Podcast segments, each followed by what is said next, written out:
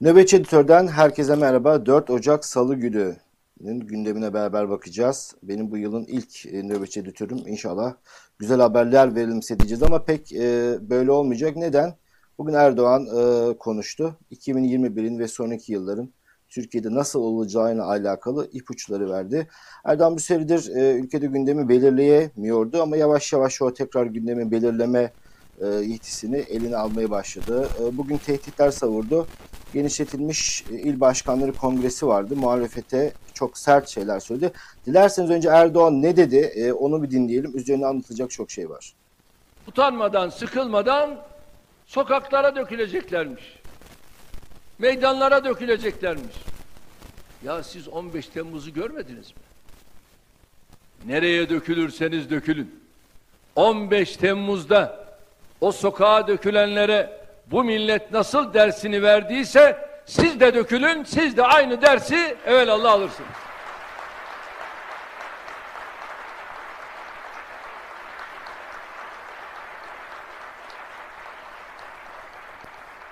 Bizler Cumhur İttifakı olarak hepinizi önümüze katarız ve gideceğiniz yere kadar kovalarız.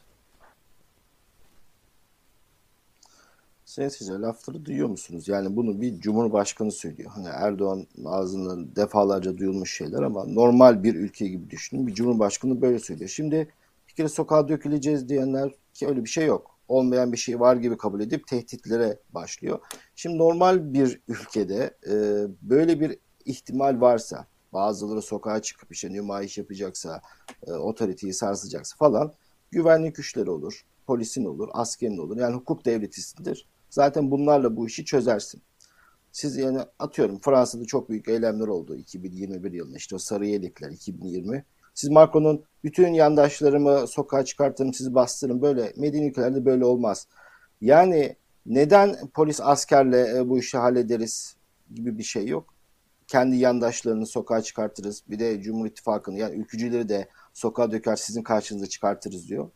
Bu bir tehdit. Gerekirse e, iç kargaşa, iç savaş bunları hiç e, düşünmem bile diyor. Yani olası bir koltuğun gitmesinde, e, saltanatın gitmesi söz konusu olduğu zaman bunları hiç e, düşünmem bile karşınıza çıkarız. Aslında Erdoğan şunu itiraf ediyor. Diyor ki gelecekte yakın zamanda öyle şeyler olacak ki böyle insanları is, isyan ettirecek, muhalefeti olan insanları isyan ettirecek şeyler yaşanacak. Ama sakın ha sakın e, sokağa çıkmayın. Çünkü sokakta e, biz bekliyor olacağız. Kimler bekliyor olacak? İşte silahlandık, silahlandırdıkları militanlar, Sadat vari şeyler, işte ülkücüleri de katıyor. Ne olursa olsun biz e, seçimle gitmeyiz mesajını bence Erdoğan bugün verdi. Tabii safları sıklaştıralım parti teşkilatına bir seçim hazırlıkları bunlar. Erdoğan bir süredir seçim hazırlıklarını sürdürüyor. Öyle vaktinde seçim olacak bunlar e, hiç inanmayın vaktin bulduğunda anketleri gördüğünde seçim yapacak. Çünkü yatıp kalkıp tek bir derdi var. Bir kez daha dönemini uzatmak. Neler olabilir? Şimdi e, İstanbul Belediyesi ile aslında işaret fişeğini attılar. İşte Ekrem İmamoğlu'nun görevden alınması dahil. Mansur Yavaş'ın önünün kesilmesi. Çünkü e, hep burada söylediğimiz bir şey vardı.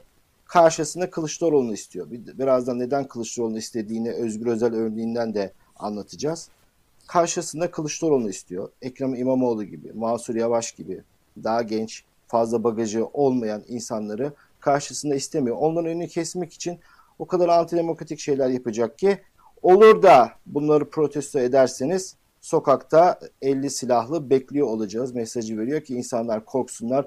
Aman ya şimdi dışarı çıkmayalım bunlar bizi öldürecek desinler. Kabulleniş olsun, sindirme olsun diye bu kadar üst perdeden konuşuyor.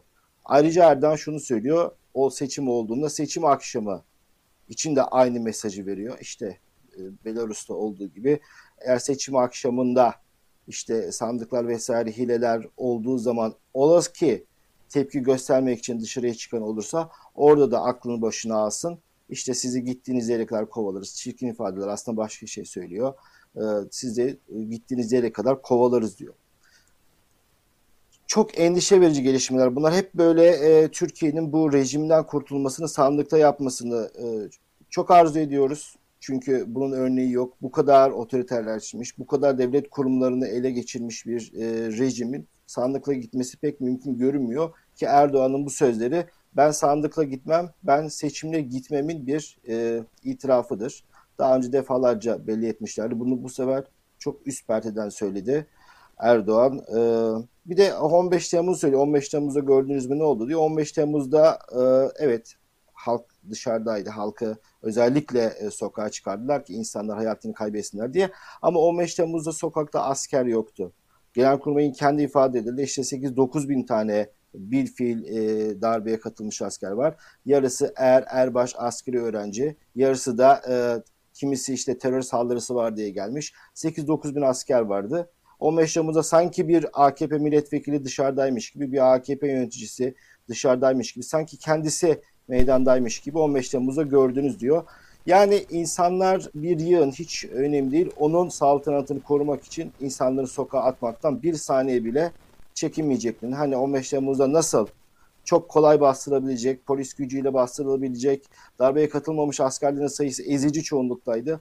Onlarla bastırabilecekken nasıl halkı sokağa döküp kendi senaryoları geriye insanların ölmesini arzu etmişlerdi ki e, planladıklarından çok az insan hayatını kaybetti. 251 tane şehit var. Onlar çok daha büyük rakamlar e, düşünmüşlerdi. O gerçekleşmedi.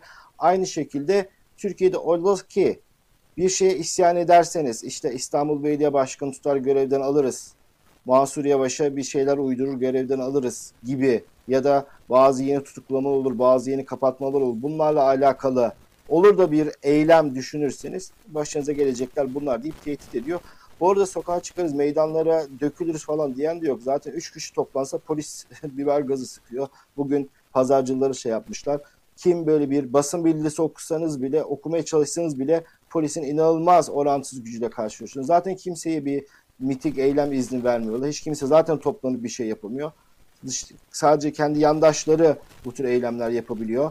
Olası işte e, kapalı toplantıları bile ülkücüler gidip basıyor. Kendi yandaşları gidip basıyor. Sanki ülkede bunu yapabilecek bir ortam varmış gibi de yine tehditlerini savuruyor. Erdoğan e, başka şeyler de söyledi. Mesela ne söyledi? Dolardaki dövizdeki dalgalamalar tatsız hadiselermiş.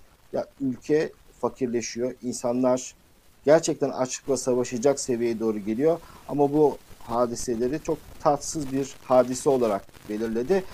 Ve e, işte yeni yılda zamlarla girmiştik biliyorsunuz. Bir anda bu gündemi değiştirdi. İşte dün Bakanlar Kurulu'ndan sonra yaptığı açıklamalar. Bugün de bu üst perdeden tehditleriyle Erdoğan e, gündemi değiştirdi. Şu an bunları konuşuyoruz. Halbuki herkesin gündemi fiyatlardaki fahiş artışlar, hayat pahalılığı, geçinememe ama demek ki bunları unutturacak, ekonomiyi unutturacak gelişmeler yaşanacak. E, bu onu gösteriyor. Erdoğan'ın bu sözleri gerçekten e, endişe verici sözler. Ben kaygılıyım. Gerekirse e, iç çatışma çıkarmış. Sokaklarda kan dökmekten asla çekinmeyeceklerini bir kez daha itiraf etti. Herkes sinsin, muhalifler sinsin. Bir yandan da şöyle söyleniyor. Ya bunlar seçimde de gitmez. Bu ezik bir psikoloji. Böyle düşünmeyin. Seçimi kaybederlerse elbette defolup giderler. Elbette seçimi kaybedecekler, gidecekler ama nasıl gidecekler? Erdoğan dedi ki yakıp yıkıp da olsa yine gitmemek için direnecek. E, Cumhur İttifakı'nın diğer ortağı Bahçeli bugün e, grup toplantısındaydı. Gündeminde Ekrem İmamoğlu vardı. Daha önce Bahçeli açıklama yapmıştı. İstanbul Belediyesi Meclisi yeni başkan seçmeli şeklinde açıklaması olmuştu. Biliyorsunuz HDP'li belediyelere kayyum atadılar. Neden? Orada belediye meclis üyeleri çoğunluğu da HDP'li olduğu için bir belediye başkanı görevden alınsa yenisi tekrar HDP'li olacağı için orada görevden alma pek işlerine gelmiyordu. Oraya direkt kayyum atıyorlardı. Genelde kaymakamlar atamışlardı. Benzer durumda İstanbul'da ihtiyaç yok. Çünkü İstanbul Belediye Meclisi'nde Cumhur İttifakı çoğunlukta. O yüzden Ekrem İmamoğlu'nu görevden alarak yeni bir başkan seçimi. İşte bu Tevfik Göksu denen bir tane e, şu anda televizyonlarda pazarladıkları bir tane hormonlu var biliyorsunuz. Onu düşündükleri ve Erdoğan akrabaları da olabilir. Diyelim e, Bahçeli neler demiş bir dinleyelim. Anlayacağınız İstanbul Büyükşehir Belediye Başkanı her durumda sorumludur. İddialar tefsik edilirse, suç sabit görülürse, tekraren ifade ediyorum, İstanbul Büyükşehir Belediye Başkanı bir saniye bile olsa makamını işgal edemez, etmemelidir. Şimdi biliyorsunuz e, senaryo şu. İstanbul Belediyesi'ne e, alınan personel var. Bu personel içerisinde işte terör iltisaklı teröristler var. E, bundan Ekrem İmamoğlu da sorumludur. E, başkan sorumludur. Bahçeli bunu özellikle vurguladı. Numan Kurtulmuş'a da cevap veriyor. Biliyorsunuz Numan Harun, Karun Numan şey demişti. Belediye başkanı niye sorumlu olsun? Nereden bilebilir ki demişti. Ama bunu Bahçeli kabul etmiyor. Eğer olası işte Gassal alınmış biliyorsunuz. Cenaze işlerinde görevli ölü yıkayıcı. Bunları alırken de Ekrem İmamoğlu aralarında terörist varsa Ekrem İmamoğlu sorumludur. Bakacak kimin aldığına eğer e, sorumluluğum yok diyemez. Ekrem İmamoğlu buna aslında cevap vermişti. Demişti ki bizim aldığımız personelle alakalı herkes adli sicil kaydı getirmişti. Eğer bir e, sorun varsa İçişleri Bakanlığı önce Adalet Bakanlığı'nı soruşturmalı. Ki e, Süleyman Soylu işte devamlı konuşuyor. Türkiye'de 100 tane kaldı, 150 tane terörist kaldı. Yani Türkiye'deki daha da Türkiye'de kırsaldaki terörden çok daha fazla terörist meğer İstanbul Belediyesi'nde varmış Soylu'ya İçişleri Bakanlığı'na göre. E, geliyor gelmekte olan Ekrem İmamoğlu'na e, görevden alınması artık şaşırtıcı olmaz. Yavaş yavaş da kamuoyunu hazırlıyorlar işte. Bunları konuşuyoruz. Ya İmamoğlu görevden alınır mı, alınmaz mı? Bunları konuşması bile e, aslında bir nevi e, alıştırma oluyor. Bir sürpriz olmaz. E, Erdoğan Kılıçdaroğlu'na çok sert e, sözlerle yüklenmişti. Bu kadar sinirli olmasının bir sebebi de kendilerince haklı gerekçesi CHP Grup Başkan Vekili Özgür Özel, e, Diyanet'in okul öncesi eğitimde Kur'an kursu alakalı bir projesi için ortaçağ zihniyeti demişti. Yani aslında böyle Özgür Özeller falan varken Erdoğan öyle çok fazla e, seçim çalışması yapmasına gerek yok sağ olsun. CHP'deki bu Türk Grup Başkan Vekilleri, e, sosyal medyayı seven, mikrofonları seven, e, pot kırmayı seven insanlar yeteri kadar malzeme veriyor. Kılıçdaroğlu cevap verdi. İsterseniz Kılıçdaroğlu birazcık dinleyelim. Özellikle Kılıçdaroğlu'nun Milli Eğitim Bakanlığı'na gitmesi Erdoğan'ı çok sinirlendirmişti. E, Kılıçdaroğlu ona da cevap veriyor. E, neden gittiğini açıklıyor. Kılıçdaroğlu dinliyoruz. Kader yolunda yorgunsun. Kurban gelir payın yoktur. Haftan yoktur, ayın yoktur. Ankara'da dayın yoktur. Mamudo kurban niye doğdun? Ben bunlara sahip çıkıyorum. İşte Ankara'da dayısı olmayanların sesi olmak için oraya git. Sınavda derece alıyorsun. Önemli dereceler alıyorsun. Sözlüde düşük puan verip seni eliyorlar. Niçin? Dayıları yok diye. Ben oraya gittiğimde zincirlerle kapıları kapadılar. Efendim oraya genel başkan gelmesin diye. Ama ben söyleyeceğimi söyledim. Değerli arkadaşlarım, genç arkadaşlarıma ifade edeyim. Var, dayınız var. Ankara'da amcanız, Ankara'da dayınız, Ankara'da dedeniz var. Fitil fitil burunlarından getireceğiz. Şimdi e, şimdi Kılıçdaroğlu'nun bitirdiği yerden e, bir şeyler söyleyeceğim. Ankara'da dedeniz var diyor. Düşünebiliyor musunuz? Cumhurbaşkanı'nın aday olması ihtimali konuşulan bir kişi var. E, dedeniz var diyerek kendisini bir anda e, dede olarak tanımlıyor. Yani bir kere büyük bir iletişim kazası. Ankara'da ben varım da amcanız dayı demişsin zaten. Bir de dedem var diyorsun. Düşünsenize yani Cumhurbaşkanı oylayacaksınız. Dede. Yani bu iletişim hataları e, muhalefet çok sık yapıyor. İşte Özgür Özel'den bahsetmiştik. Aslında Kılıçdaroğlu e, konuşması önemli bir kısmını zamları ve fiyat artışlarına ayırmıştı. Esas gündem olması gereken konulara. Ama iş e, siyasi özellikle Erdoğan ve yandaş medya konuyu işte Özgür Özel'e, İmamoğlu'na belediyedeki teröristlere vesaireye çekince mecbur onlara da cevap vermek zorunda kalıyor. Unutulmaması gereken e, ekonomi gündemi arada kaynamış oldu. E, aslında e, Kılıçdaroğlu'nun konuşmasına baktığımızda Erdoğan'a verebileceği o sert ya da Erdoğan'ın o sert konuşmasına baktığımız zaman yumuşak bir konuşma yaptı. Sanki e, CHP'nin daha önce AKP'nin öğrendiği bir mağduriyet yaşanması. Nasıl İstanbul birinci seçimlerinde İmamoğlu kazandı, seçimi iptal ettiler. Bir seçim daha yaptılar. Aradaki fark 13 binden 800 binlere çıktı. Çünkü insanlar büyük bir mağduriyet olduğunu gördüler. Büyük bir hak gaspı olduğunu gördüler ve İmamoğlu'na daha çok destek verdiler. Daha fazla sandığa giden oldu. Oyunu değiştiren oldu. Ya bu bir haksızlık deyip sandığa gitmeyen AKP'den olduğunu biliyoruz. Kılıçdaroğlu'da böyle bir e, hamle yapılır. İmamoğlu'nun önü kesilir. Seçim öncesi bir mağduriyet yaşanır. Acaba bu bize yarar mı diye düşünüyor mudur? Bunun planlarını yapıyorlar mıdır? Bilmiyorum ama e, bugünkü konuşmasında İstanbul Belediyesi alakalı işte perişanınız gelse bizim belediye başkanlarımız el dökemez e, yumuşak tonlarda söyledi. Bugün CHP'liler belediyelere yapılacakla alakalı bir hukuk birimi oluşturmuşlar. Yani insanın gerçekten gülesi geliyor. Hangi hukuk yani? Hakim AKP'li, savcı AKP'li, polis AKP'li her türlü e, şeyi kağıt üzerinde hazırlayıp bir anda e, İmamoğlu'nun görevden alınması o kadar basit bir prosedür ki hangi avukatınız, hangi hukuk biriminiz bunu engelleyebilir? Ülkenin geldiği nokta bu ki sizin de katkılarınız var. O yüzden ben böyle hukuk yoluyla mücadele dendiği zaman gerçekten e, biliyorum ama tabii ki neticede e, haklarınız hukuk yoluyla aramak için her şeyi yapacaksınız. Ama yeterli olmadığını artık ana muhalefet partisi de e, görmeli. Bugün bir diğer grup toplantısını Pervin Buldan yapmıştı. Biliyorsunuz bu e, gassal diye alınan, bu alınanlar da bu arada korona döneminde alınmış. Yani korona döneminde belediyede gassal olacak e, kadar e, din görevlisi e, bulmuşsun da öpte başına koy diyeceğiz.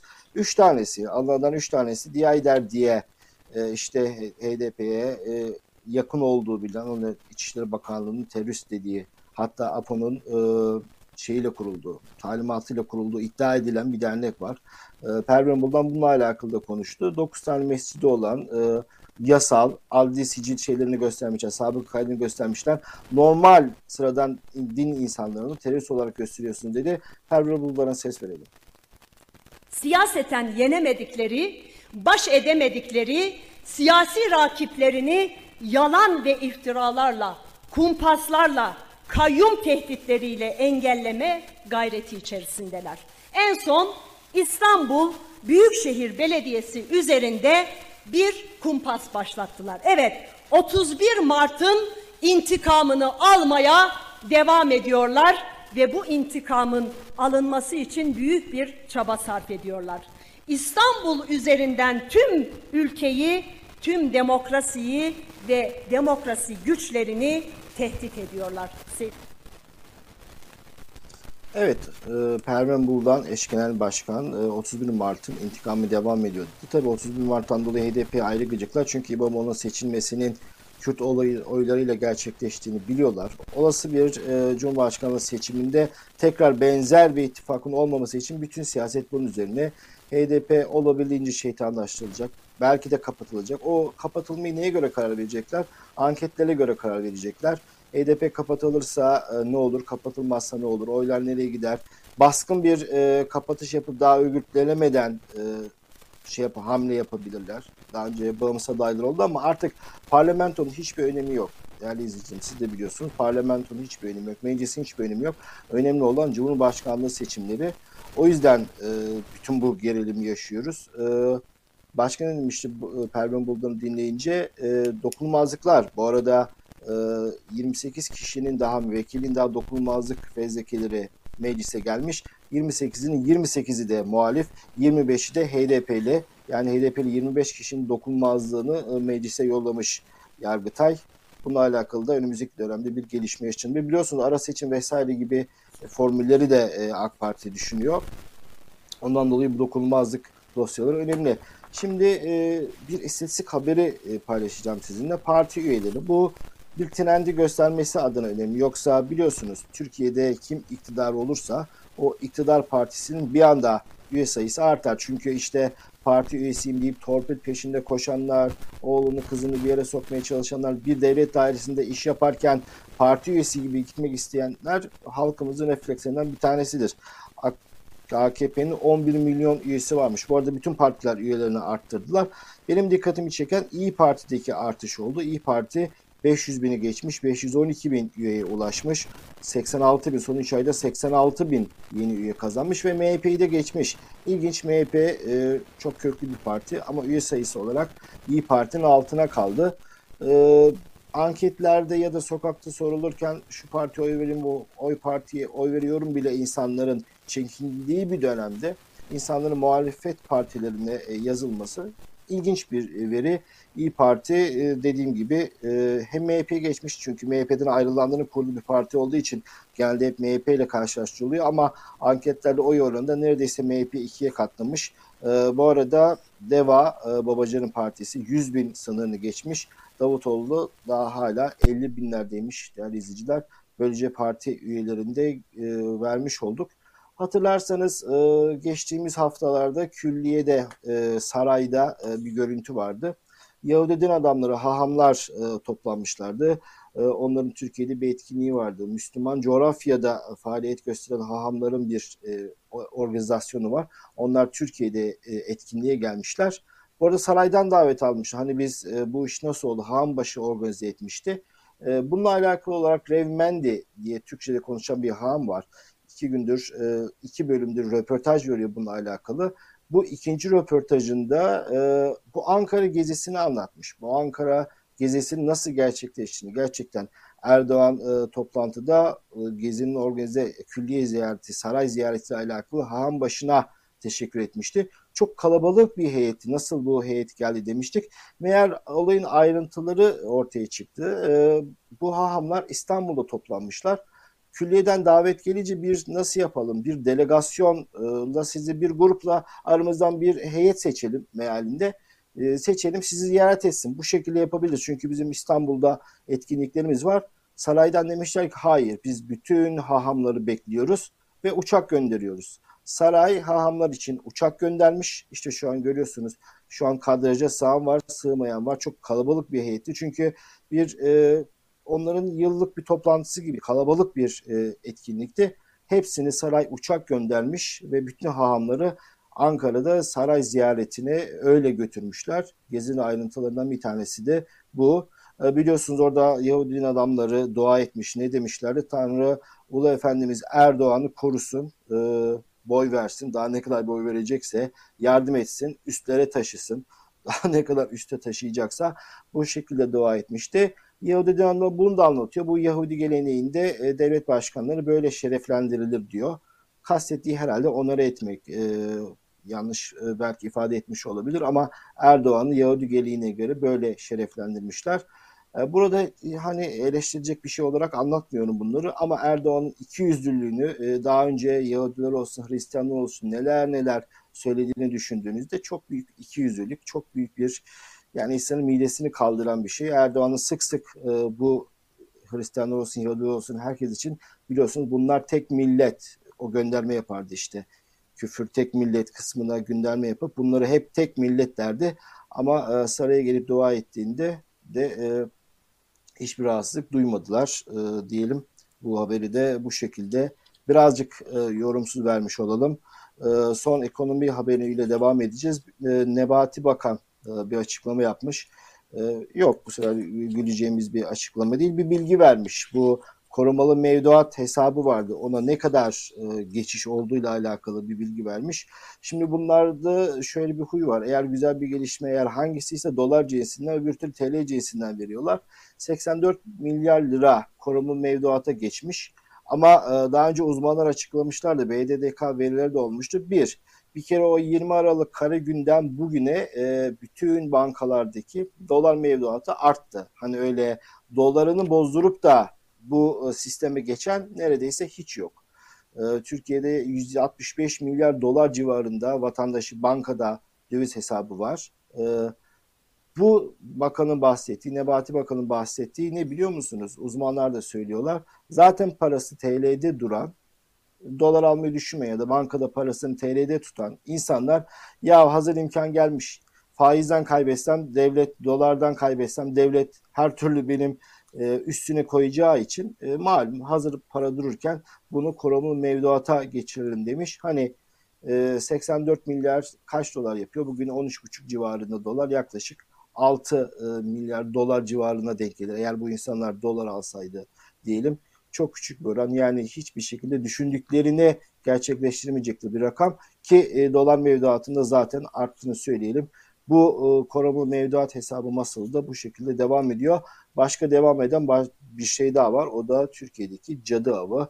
Gündem ne olursa olsun Türkiye'de ne yaşanırsa yaşansın değişmeyen bir şey var. İşte o tırnak içerisinde FETÖ operasyonları. Yine masum insanları e, gözaltına alma kararları çıkmış.